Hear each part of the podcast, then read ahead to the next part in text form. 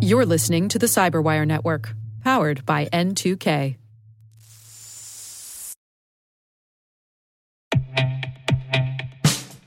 And now, a message from Cyberbit. Mastering cybersecurity is like mastering a sport. You build muscle memory through rigorous practice, then you train as a team to foster cohesion while operating under pressure. Like athletes, cybersecurity professionals thrive on hands on simulation. But traditional courses, certifications, and open source labs won't build you a winning team. You need Cyberbit. Cyberbit offers a hyper realistic simulation environment for your SOC, IR, and C suite to refine your skills, all using the market leading SIEMs, EDRs, firewalls, and WAFs they use every day. Cyberbit is offering Cyberwire listeners a free live fire exercise. Sign up your team now at cyberbit.com slash cyberwire.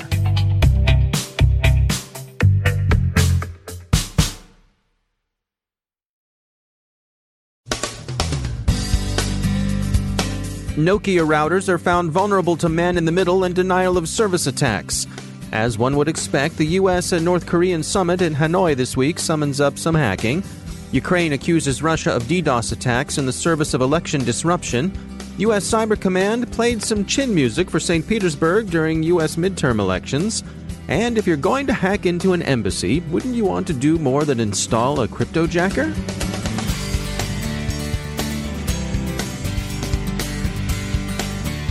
From the CyberWire studios at Data Tribe, I'm Dave Bittner with your CyberWire summary for Wednesday, February 27th, 2019. Maryland based Tenable Research announced this morning its discovery of six vulnerabilities in Nokia routers that could allow an attacker to launch man in the middle or denial of service attacks, modify or log network traffic, and spread malware into places that were previously secure. One vulnerability permits an attacker to disable the firewall and access a telnet service by sending a modified HTTP request. Another allows for stack buffer overflows or arbitrary code execution. Tenable also found hard coded root credentials in SSH and Telnet services. The researchers say that Nokia is working on a fix. If you're a user, keep an eye out for patches. U.S. President Trump and North Korean unique leader Kim Jong un are meeting for their summit in Hanoi, and predictably, the sessions have attracted the attention of hackers. The hackers in this case are probably working for Pyongyang. EST Security, a cybersecurity company in the Republic of Korea, has come across a spearphishing document last week that poses as an invitation from the Korea U.S. Friendship Society to a meeting in Seoul regarding the Trump Kim summit. The company says the malware delivered is associated with North Korean hackers. CrowdStrike's Vice President of Intelligence Adam Myers told Cyberscoop that it's observed the same document lure being used by a suspected North Korean threat actor it calls Velvet Chollima. A Chollima is an East Asian Pegasus, much used as a symbol of heroic success in North Korea. The researchers don't reveal who was targeted by the spear phishing, but Cyberscoop notes that North Korean state sponsored hackers have been known to go after analysts and experts in Korean affairs. The retail industry faces significant challenges fighting payment fraud as more and more of our transactions move online. Payment systems need to strike a careful balance between keeping our information safe but not slowing the transaction down and inconveniencing the customer or merchant. Randy Vanderhoof is director of the U.S. Payments Forum and the Secure Technology Alliance. There's a lot of new technology that's being introduced um, to to address fraud in the online space. Um, some of the tools have been around for a number of years, um, but weren't particularly um, effective or well implemented, that are now going through a revision and a refreshment, which are promising to be much more uh, effective.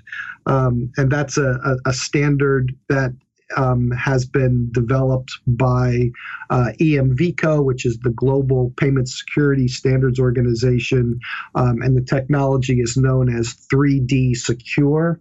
And the newest version is called EMV 3D Secure, which utilizes additional data elements that are available in the transaction stream, either from the mobile device, tablet, or from the computer system, that provides additional uh, data that the retailer and the merchant or I'm sorry, the retailer and the bank um, can use to determine if they believe the person making that transaction is the authorized person to do so.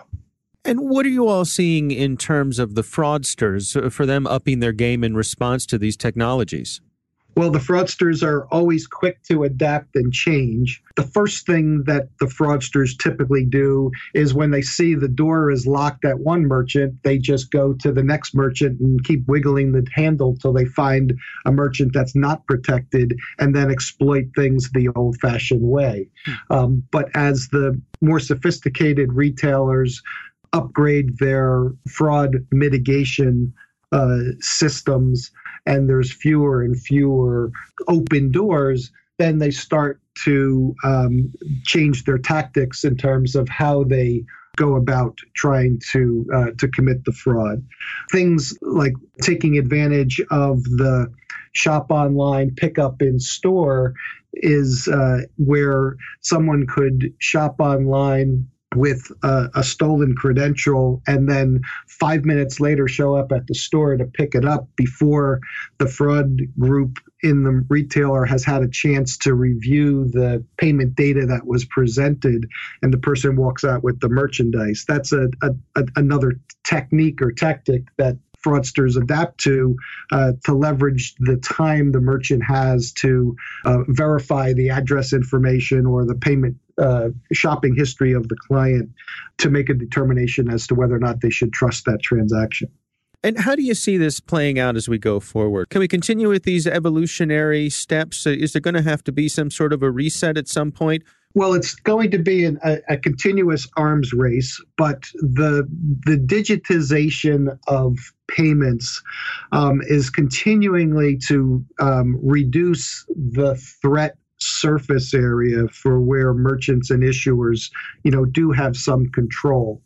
Uh, so things like um, biometrics and using mobile devices where they can also track your location and the data elements uh, associated with the owner of that phone, in addition to their payment information, to have a more data rich risk mitigation are ways in which they're fighting the, the, the fraud trends in the market.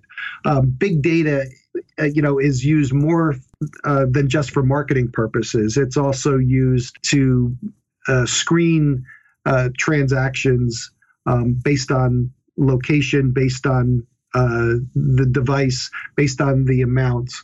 And and with that data plus other knowledge based resources that merchants and issuers can tap into um, about address and phone number and other past experiences all are helping to to manage the the risk. Um, but with each additional step that is taken the concern is that we don't add additional friction to the checkout process. Hmm consumers ultimately decide that if it's becoming too difficult to use one um, online transaction venue, then they'll abandon it and go someplace that's simpler and easier. And particularly when they're um, they're protected in case that there was fraud anyway. So uh, the the real challenge is to uh, step up the game in terms of identity and authentication of who we're transacting with online, and at the same time try to do it in the background or allow those that are the most trustworthy transactions to go through unimpeded and then have step up authentication when some score associated with the trust of the data that they're seeing raises suspicions to a level that requires them to do additional screening.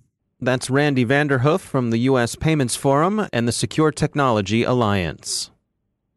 Ukrainian President Petro Poroshenko accused Russia of launching DDoS attacks against Ukraine's Central Election Commission on February 24th and 25th, Cyberscoop reports. Poroshenko said that defense mechanisms had been developed by the National Security Council, along with Ukrainian law enforcement agencies and their American partners. This is the latest in a long running series of Ukrainian complaints about Russian cyber interference. The two countries have been engaged in hybrid war since Russia's forcible invasion and annexation of Crimea in 2014. We're inclined to think of state sponsored attacks as involving espionage or perhaps sabotage against high payoff or high value targets like a power grid. DDoS, we're inclined to think of as something hacktivists do. You want to punish the objectionable people who aren't listening to you on that cause that's really important to all right thinking people. Or that competing underworld figures would do to one another. You want people to make their in game purchases from you, not from that irritating guy in Saskatchewan. But really, DDoS can be a form of sabotage and the kind of activity that states show signs of increasingly engaging in. DDoS attacks against international affairs targets increased by 200% in the second half of 2018 compared to the second half of 2017, according to NetScout. The volume of nation state threat activity increased as well. The U.S. Justice Department has recently included DDoS among the list of offenses it asserts Iranian state backed hackers have committed so President Poroshenko's claims aren't on their face implausible.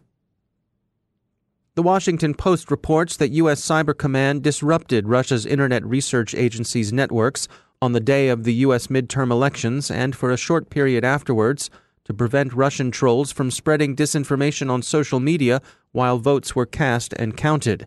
The campaign effectively cut off the Internet for the entity, causing the trolls to complain to their system administrators. The strike is generally viewed as a good thing in the U.S., although some analysts doubt it will have much of an impact on future Russian information operations. Security expert Thomas Rid said that, quote, such an operation would be more of a pinprick, end quote, than a long term deterrent. Some defense officials said that grand strategic deterrence wasn't the objective here. One official told the Post that part of our objective is to throw a little curveball, inject a little friction, sow confusion. This seems sensible enough. A brushback, not a knockdown. We've heard generals call this sort of thing letting the enemy know that you care.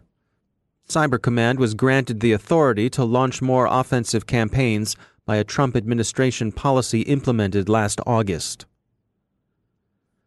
Finally, security firm Trustwave this morning released a report on their discovery that the website for the Bangladeshi embassy in Cairo was infected with a coin miner in October and recently began distributing crypto mining malware to visitors via malicious Word documents. The site is still compromised, so steer clear. Researchers don't believe a nation state is behind the activity due to its lack of sophistication, but they say it serves as a reminder that even low skilled attackers can hack important government sites. It's worth noting the pettiness of compromising such a site for crypto mining purposes. It's more Boris and Natasha than Jim Angleton, and even Fearless Leader would probably call Boris out for it. But please, Madam or Mr. Ambassador, look to your security wherever your embassy may be.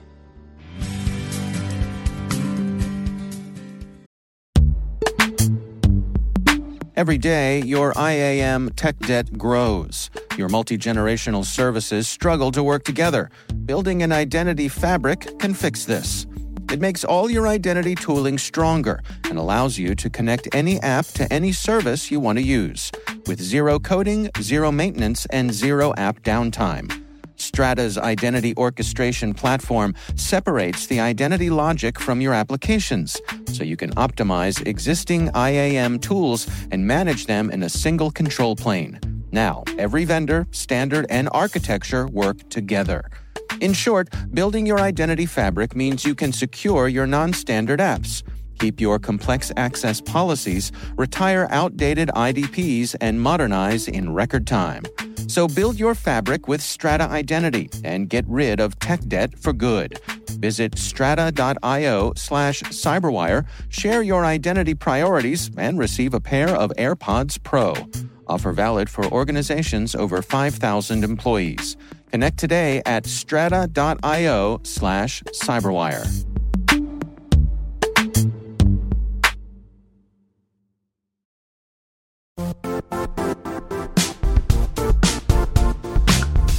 The IT world used to be simpler. You only had to secure and manage environments that you controlled. Then came new technologies and new ways to work. Now, employees, apps, and networks are everywhere. This means poor visibility, security gaps, and added risk. That's why Cloudflare created the first ever connectivity cloud. Visit cloudflare.com to protect your business everywhere you do business.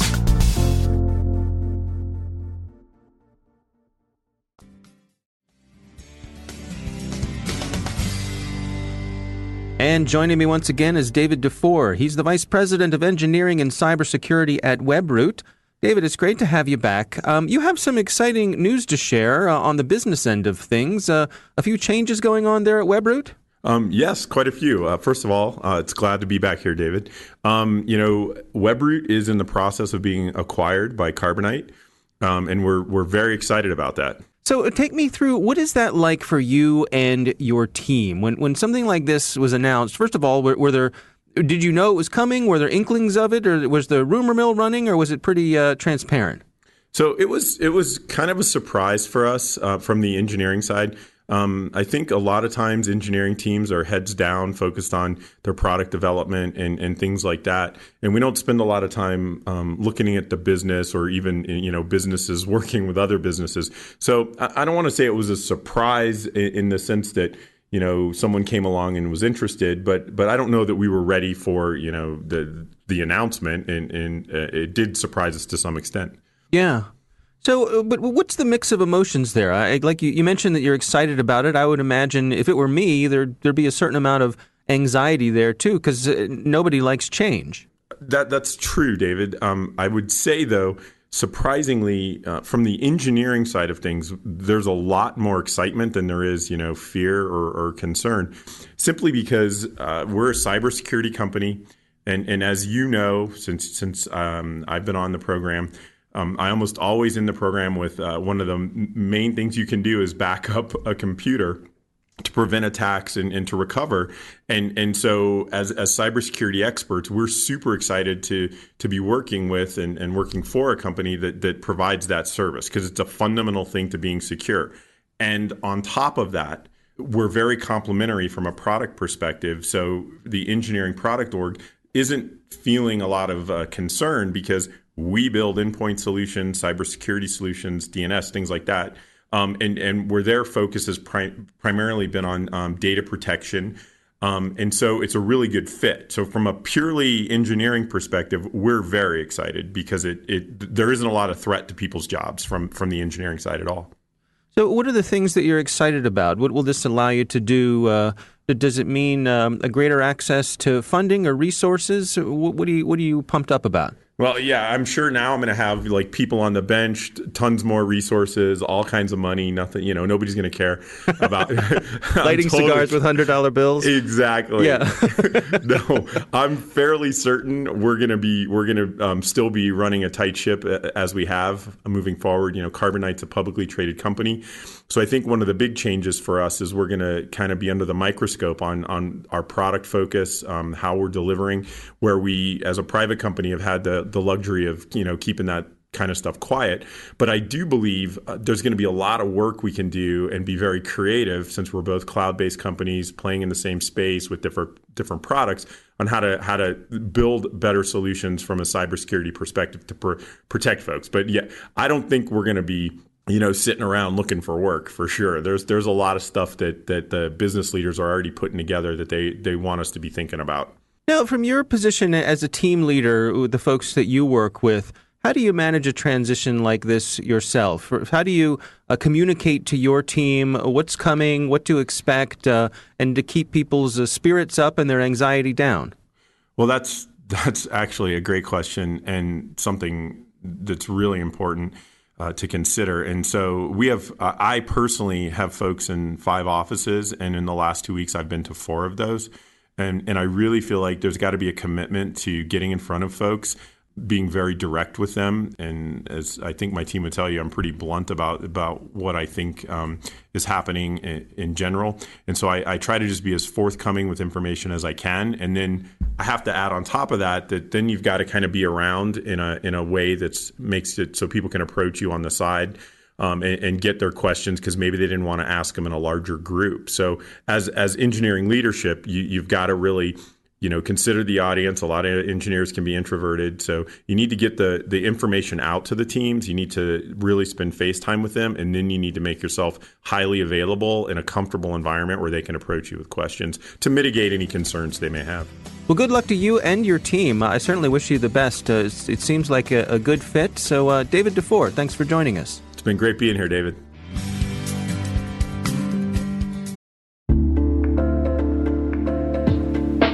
Are lengthy security reviews pulling attention away from your security program? With the largest network of trust centers, Vanta can help you streamline security reviews to win customer trust, save time, and close deals fast. Proactively demonstrate security by showcasing key resources like your SOC 2 or ISO 27001 and provide real time evidence for passing controls. And when a security questionnaire is required, Vanta takes the first pass for you. Visit vanta.com slash cyber to take a self-serve tour. That's vanta.com slash cyber.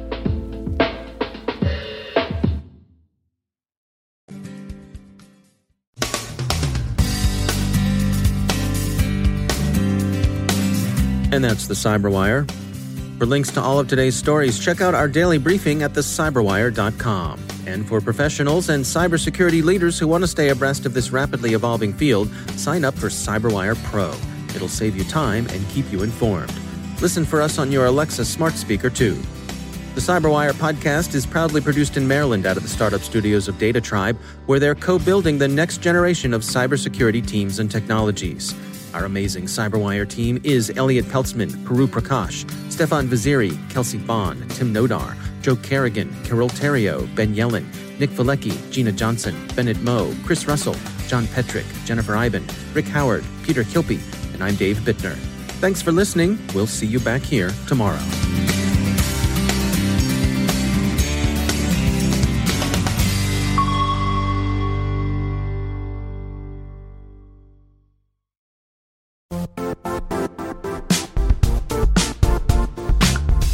And now, a word from our sponsor, Zscaler, the leader in cloud security.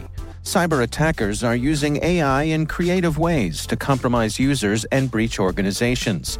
In a security landscape where you must fight AI with AI, the best AI protection comes from having the best data.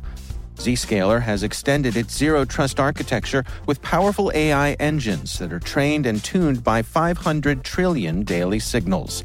Learn more about Zscaler Zero Trust Plus AI to prevent ransomware and AI attacks.